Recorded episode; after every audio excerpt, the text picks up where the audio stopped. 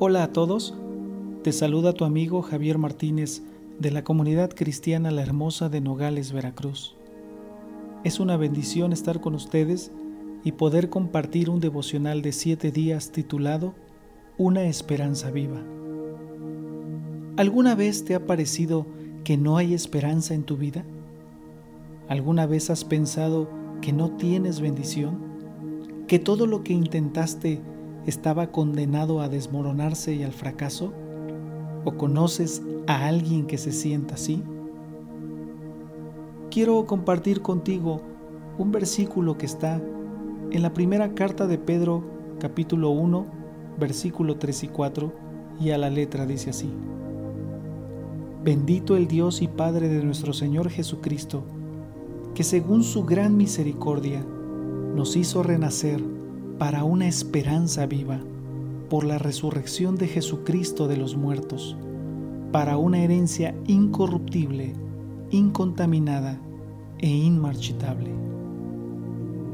Debemos esperar en nuestro Dios, quien es siempre fiel y verdadero, y debemos ser consolados sabiendo que nuestra esperanza no es en vano, pues tenemos un Dios que nunca puede ser frustrado o impedido de cumplir su propósito. El apóstol Pedro escribió a sus compañeros creyentes que estaban en la dispersión en el Ponto, Galacia, Capadocia, Asia y Bitinia, quienes eran frecuentemente perseguidos por su compromiso y su fe. Tal como escribió, Pedro alentaba a los creyentes a seguir siendo fieles en la esperanza viva en Cristo Jesús. Pedro sabía que los creyentes que estaban esparcidos por la región que hoy en día es Turquía estaban bajo ataque. Hoy en día, el ser humano vive bajo los ataques del miedo, la angustia, la ansiedad, el estrés y por supuesto la desesperanza.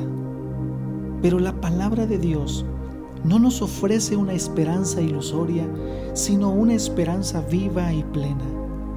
La esperanza que nos ofrece su palabra no es sólo de hacernos ilusiones al enfrentar posibilidades desalentadoras, como frecuentemente utilizamos el término hoy en día. Por el contrario, es una esperanza real e inquebrantable, una esperanza viva, anclada en la gracia de Dios. Y esta esperanza en el Dios siempre confiable nos da verdadero valor y nos anima a crecer en esa gracia. Déjame decirte algo, sin importar dónde te encuentres y qué estés pasando, déjame decirte que eres un especial tesoro para Dios. Dios nunca te abandona ni te dejará sin esperanza. En medio de lo que estés pasando, en medio de cualquier circunstancia difícil, déjame decirte que tienes una esperanza viva y es viva porque no es una ilusión muerta, triste por el desengaño, sino tienes una esperanza segura que no te engaña ni te avergüenza, sino que te sostiene y te dirige a la vida eterna.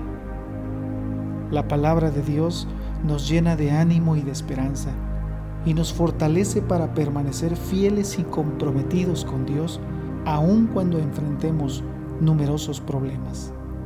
Cristo Jesús es nuestra esperanza viva, segura e inagotable, que siempre está a tu lado.